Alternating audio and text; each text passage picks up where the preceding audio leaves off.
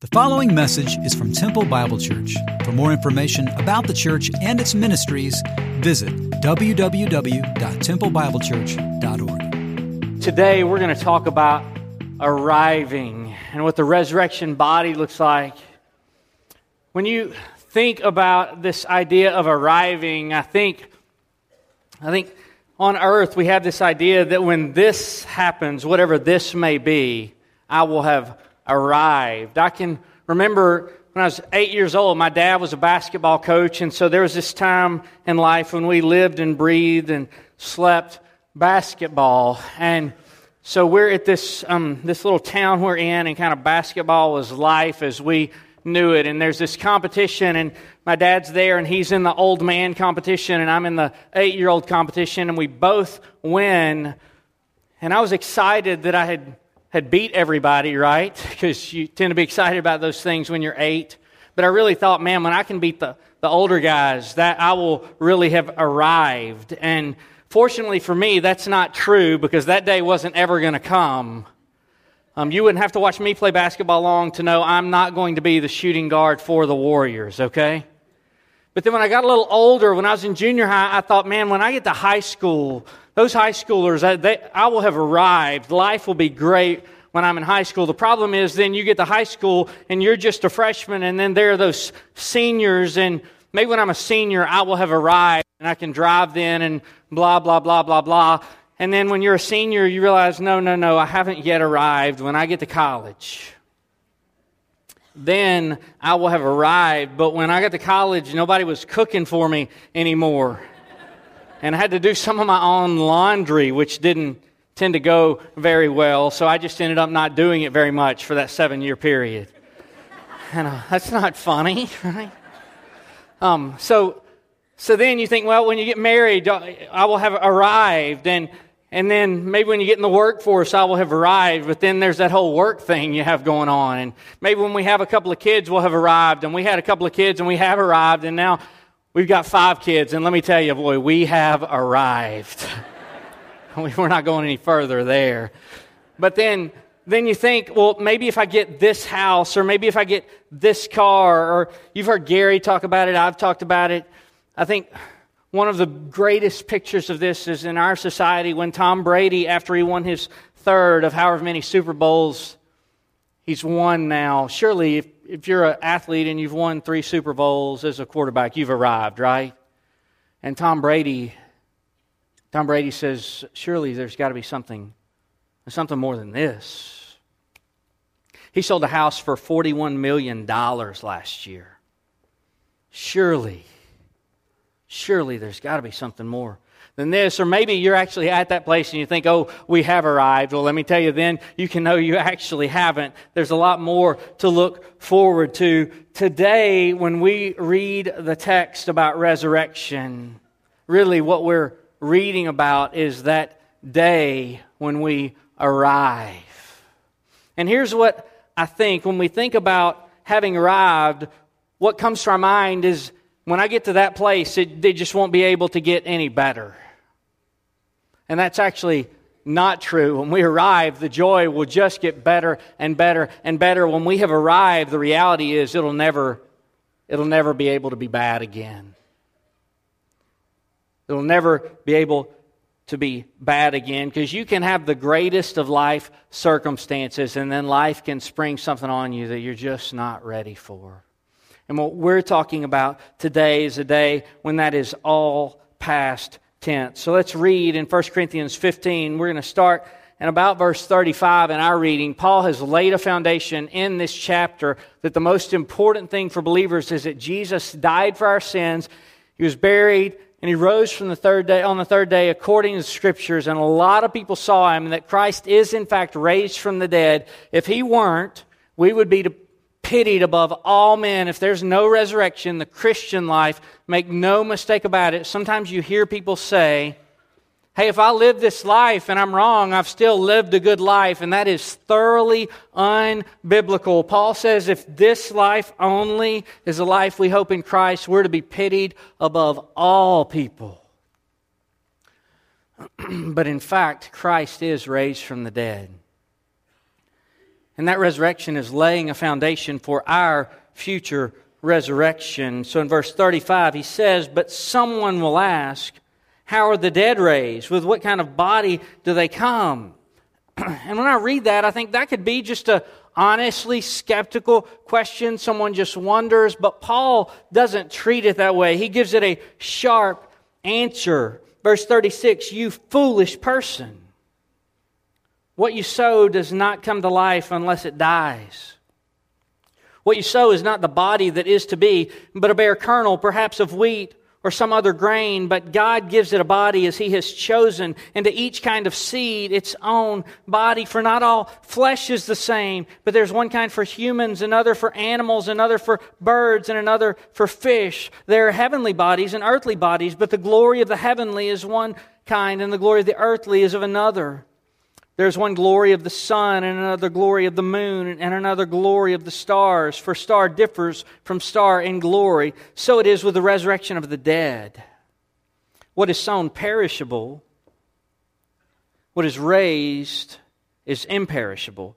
It is sown in dishonor, it is raised in glory. It is sown in weakness, it is raised in power. It is sown a natural body, it is raised a spiritual body. If there is a natural body, there is also a spiritual body. Thus it is written the first man, Adam, became a living being, the last Adam became a life giving spirit. But it is not the spiritual that is first, but the natural, then the spiritual. The first man was from the earth, a man of dust. The second man is from heaven. As was the man of dust, so also are all those who are of the dust.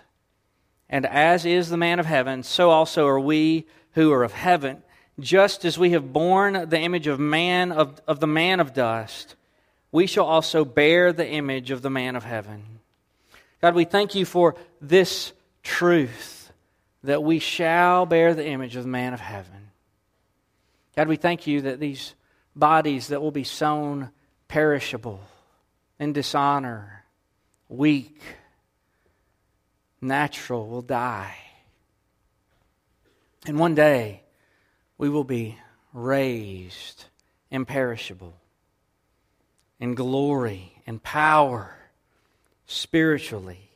It's a mystery, God. We don't understand it, but we pray you would reveal in your word to us just what it might be like. We pray in Jesus' name. Amen. So in verse 35, Paul asks this question What's this going to be like? What's this going to be like? And he gives his sharp answer because it was a question that was being asked in his day. In Corinth, that would have been being asked by Gnostics. Well, why is a body raised? And they would have asked that question because they thought the body was evil or flesh was not good. It would have been undesirable for the dead to be raised because why would we want this body then to be raised? They didn't understand resurrection. There was another group of people who would follow the teaching of Docetism, and that was this that Jesus, when he was on earth, wasn't really fully human and fully God. He was just kind of a spirit being. People looked at him, and he looked human, he looked real, but he wasn't in fact real. When he walked, he wasn't actually leaving a footprint. Well, that was a false teaching about who Jesus was that some in the church were buying into. Today, it might look like this. Our friends who are, who are Muslim, our Islamic friends, they don't believe that Jesus actually died when he was hung on a cross and, and his wrists, his feet were nailed, and a spear was stuck in his side, and water flowed, and he was buried. They don't believe it. And Paul is saying, You foolish person. You foolish person. And then he gives them a picture of resurrection. It's almost like he's saying, it's almost like he's saying, why would you find it incredible that God would raise the dead? That's what he asked King Agrippa in Acts 26 8. Why would you find it incredible? There's a God who made the world and everything in it, the God who literally set the stars in motion and He is the one who hung the moon. He gives life and breath and everything else to all people at all times. He makes the seasons change and crops grow. Why would you find it incredible that this God can raise the dead? So He gives us a picture of resurrection, and He gives that picture from nature. Verse 30, 36 You foolish person. What you sow does not come to life unless it dies. And what you sow is not the body that is to be, but it's a, a bare kernel, perhaps of wheat or some other grain. But God gives it a body as He has chosen, and to each kind of seed its own body. Well, you see these plants here, or this plant, and these, these squash and pumpkins. And see, if you wanted to grow one of these, you wouldn't take these and you wouldn't take this plant and you wouldn't dig a hole that this would fit in and bury it. Well, of course not. You just go to Lowe's and buy it, right? No. You wouldn't you wouldn't do that. You take a seed that's dead, by the way, and you plant this little seed and then something beautiful and amazing and wonderful comes out as you water it and as the sun shines on it and as the rains fall. It comes in in this form that's much more great than this is. It's beautiful, it's amazing. It gives pleasure to us through its, our sight or through the scent or through the food that it produces. Now, it is the same life form, but it's a different substance. See, Paul says what you sow is not what you get out of the ground, it looks different. You plant one kernel of corn, and what comes out on average are two ears of corn that each have 1,600 kernels, and they're all together, not separate. You plant it dead, and life comes about. It's this picture of resurrection. Sometimes when we talk about general revelation, this idea that Romans 1 speaks of that says that people are without excuse because all people know there's a God. He has made himself known. He's done it through his divine attributes and his invisible nature so that that these can be seen through what has been made. Well, that's all well and good, Chase, but what about resurrection? What about resurrection? That's so hard to believe, but in nature, God gives us a picture of resurrection over and over. In spring and summer and fall and winter, we see these patterns of death and resurrection. Every time we pick up a seed bearing fruit, we see that resurrection happens all around us. So, what you sow is not what is raised. So, when we're raised to life, it will be a continuation of this body, but it will be different. See, there were things that were similar about Jesus when his disciples saw him when he raised when he'd risen from the dead, but there were things that were different too. For instance, he could walk through walls. That's not normal, right? And yet Thomas said, I'll believe when I see the holes in his hand and the spear in his side. And, and he said, Thomas, you, you want to see? There were holes in his hands. There was a, a mark where the spear had been in his side. There was this continuation. They knew it was Jesus, but they didn't know in the same way that they might have previously known. We will be us, those of us who are in Christ when we raise from the dead, but we will be different. There's a mystery. It's a new form that's greater and different. I've, I've got to say, this really, really ought to blow our minds. I mean, we can be amazed by some pretty foolish things, and we can get excited about some very temporal things, and this ought to be one of life's great, the greatest motivator in life. There's a, a, video I watched this week of a ping pong trick shot where four or five guys who have got life so good that people will pay them to make ping pong trick shots. They set up all these things and do things with a ping pong ball that evidently is pretty amazing, so much so that 122 million people have watched it on YouTube. See, our minds are fairly easily blown. In a couple of weeks, some of us, don't judge, I might be one of them, we're going to stand in line for hours for something our kids have to have, right? And it's going to break at 4:37 p.m. on Christmas Day. Or if it works real, real good, if it's electronics, it'll last on average nine months. Enjoy your Christmas shopping, friends.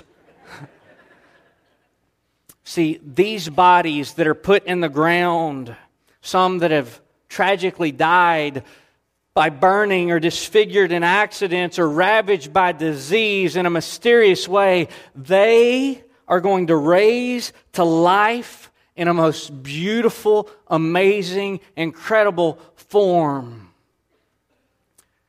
It's going to be as great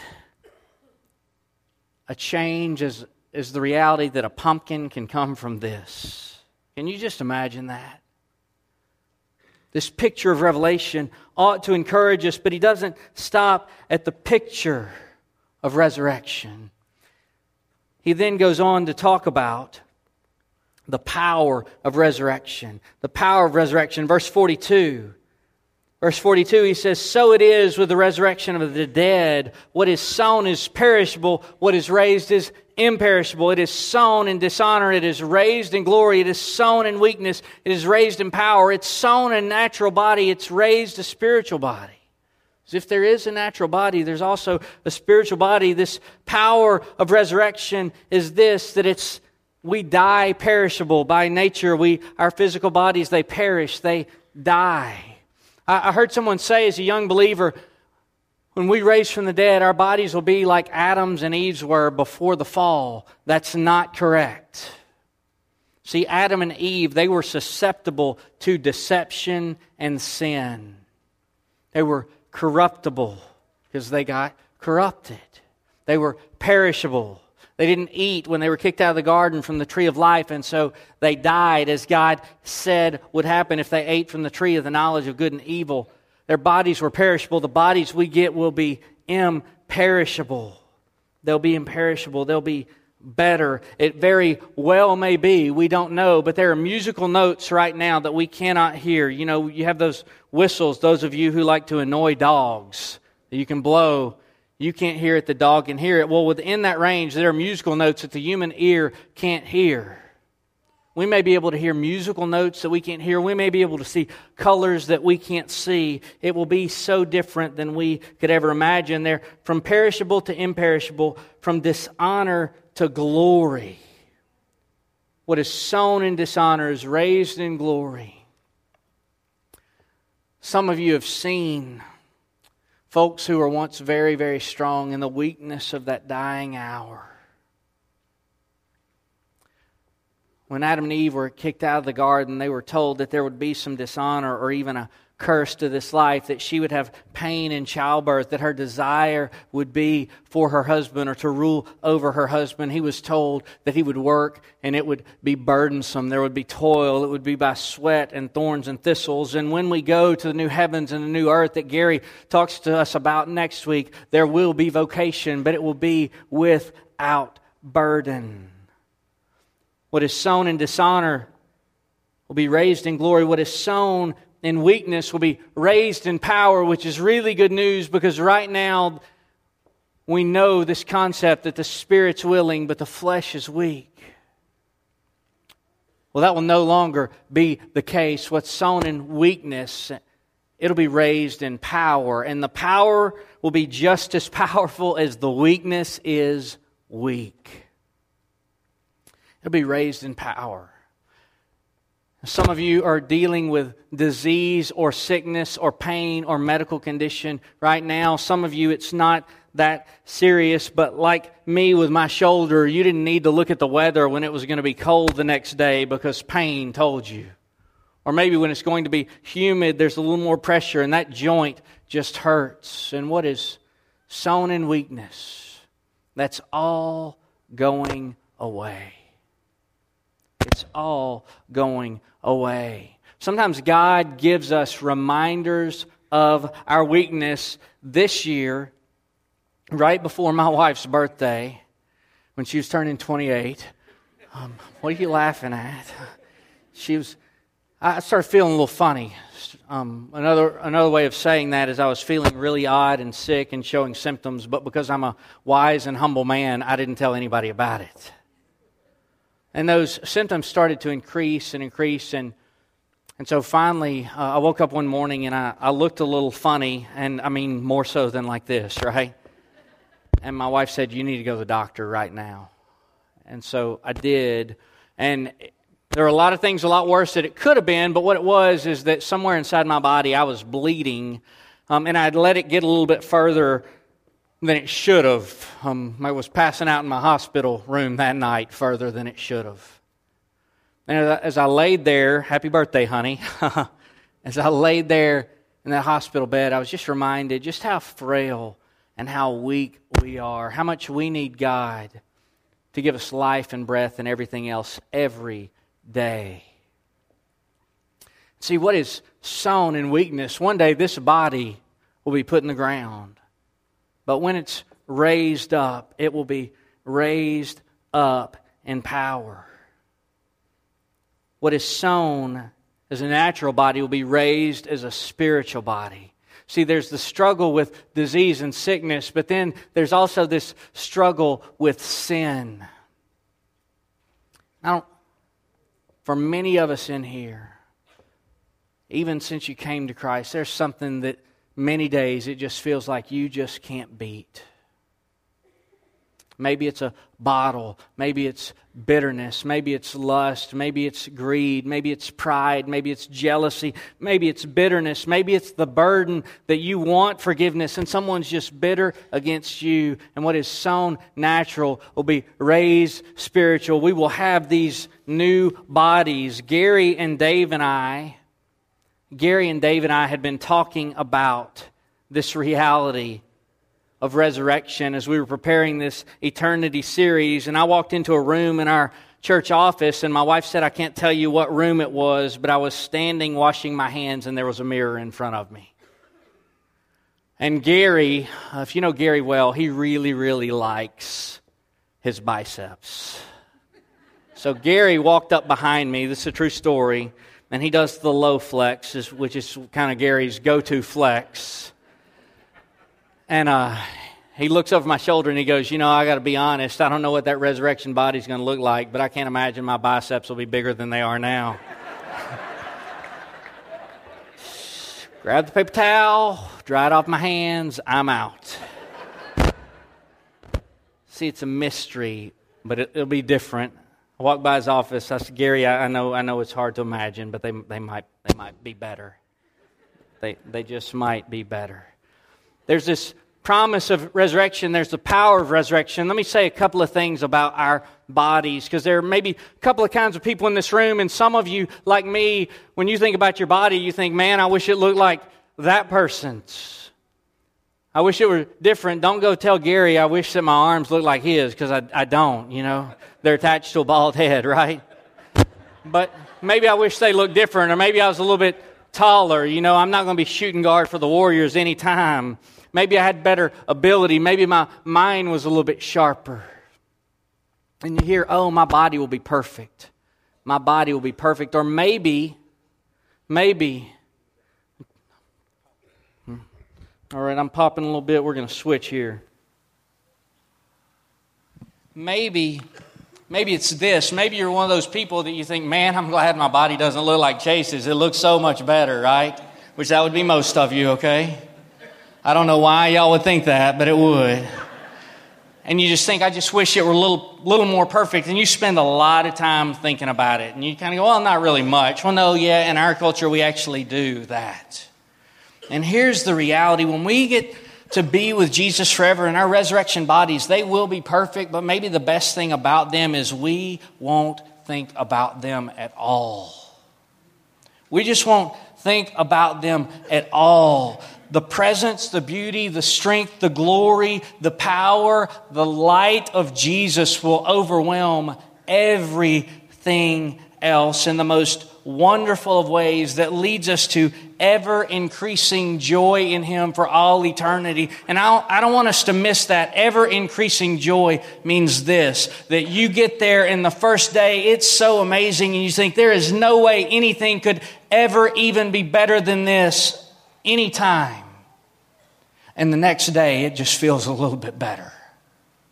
And as our knowledge of Him increases because we will be like Him, our joy in Him increases for all eternity. There's a picture of resurrection. There's the power of resurrection, and then there's the prototype of resurrection. I only have one free hand, so I can probably only talk half as fast now. Y'all pray for me. There's the prototype of resurrection. Well, what is that? That's Jesus. That's Jesus. 1 Corinthians 15, 47 through 49, the first man was from earth. That's Adam, a man of dust. He was made from dust and he would return to dust. The second man is from heaven. As was the man of dust, so also are those who are of the dust. And as is the man of heaven, so also are those who are of heaven. Just as we have borne the image of the man of dust, we shall also bear the image of the man of heaven. See, the scripture says that we're made in the image of God, but because of the fall, there is something profoundly broken about that. But one day we will perfectly bear the image of the man of heaven. He is the prototype. If we go back in the chapter a little bit, verses 20 and 21, in fact, Christ has been raised from the dead. He's the first fruits of those who have fallen asleep. For as by a man, by Adam came death, by a man has also come the resurrection of the dead. For as in Adam all die, so also in Christ all shall be made alive. Now, you might read that and think, Chase, is that teaching universalism? Does that mean everybody's going to be there? No, it's not. Keep reading, but each in his own order. Christ, the first fruits, and then at his coming, those who belong to Christ. Those who belong to Christ. You don't want to miss that today because you might be in this room and it's your first or second time in a church building, or you might have been here for 50 years. And those who rise to eternal life are those who belong to Christ. Now, make no mistake about it, all will rise. And Matthew 25 46 says that those who are in Christ will rise to eternal life, and those who are not will rise to eternal destruction. Forever and ever separated from the presence of God in torment.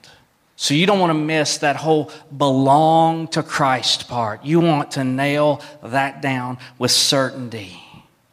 Those who belong to Him will know Him because the Scripture says we will be made like Him. There's a picture of resurrection. There's the power of resurrection. There's this prototype of resurrection, Jesus, and then there is the promise of resurrection. The promise of resurrection, these last eight verses walk us through really what this is. The promise of resurrection is a changed people. We will be a changed people. Behold, I tell you, it's a mystery. If somebody says, I understand what it's going to be like, they're wrong because Paul says it's a mystery. We shall not all sleep, but we shall all be changed, just like in the TBC nursery, right? They don't all sleep, but they are all changed. Not like that, actually. In a moment, in the twinkling of an eye, at the last trumpet, for the trumpet will sound, the dead in Christ will be raised imperishable, and we shall be changed.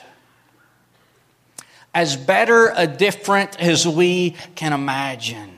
Eye hasn't seen, ear hasn't heard, it hasn't entered into the heart of man the things that God has prepared for those that love Him.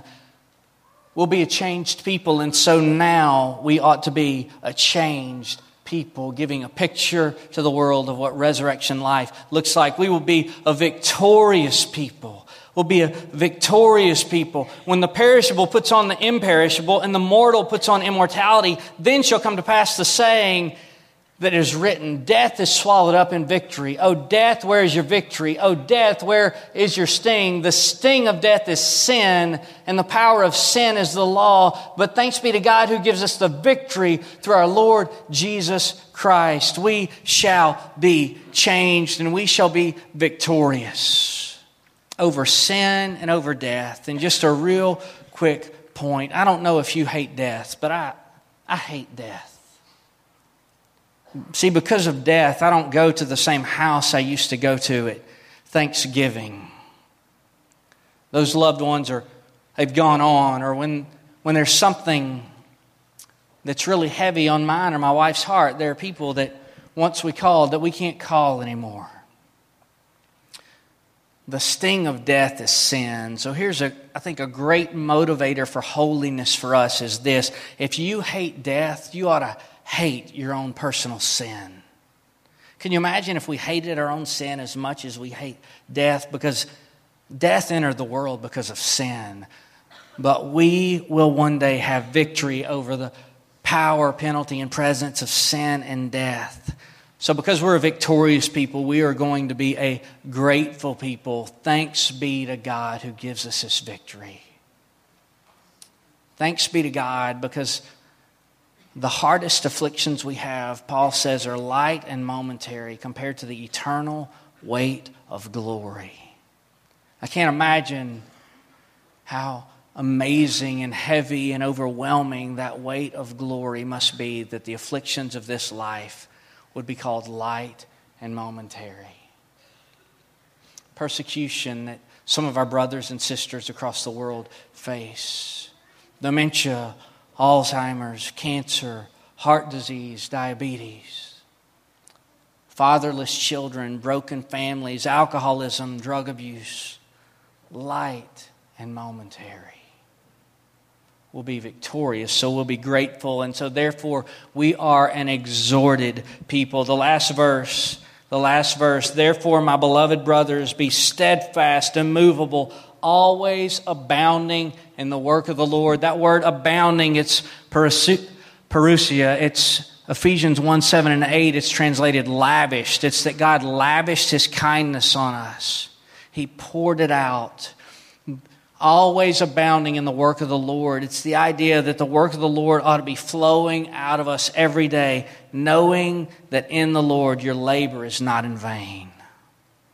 Knowing that in the Lord your labor is not in vain. Have you ever done something and you've been working on it maybe all day or maybe several days and you get to the end of it and you realize that you did it wrong? I'm not asking men about things you put together and didn't read the directions there, okay? Or you, have you ever been working on something and you're trying to get something fixed around your house and it breaks three times in the process? That's also known as plumbing.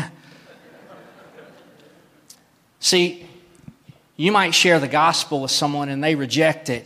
You might seek to love or forgive someone and they don't care about your forgiveness. You might seek forgiveness and they won't give it to you. You might care for the poor in ways that you feel like they don't appreciate. You might do all kinds of things for people. And here's what you can know in Jesus that none of that is in vain because there's a resurrection coming when things done in Christ will last. Our labor in the Lord is not in vain because Jesus rose from the dead, and one day he will raise these perishable, weak, dishonorable natural bodies into imperishable, strong, glorious spiritual bodies, and we will be with the Lord forever. God, we thank you for this reality of resurrection that we long for and look toward, God. Help us to be steadfast and immovable in our faith, sure of our resurrected Savior. And God, help us, even when it's hard, even when we're tired, even when it's met with resistance. Help us to lovingly always be abounding in the work of the Lord, knowing that our labor in Christ is not in vain. We pray in Jesus' name. Amen. You're dismissed.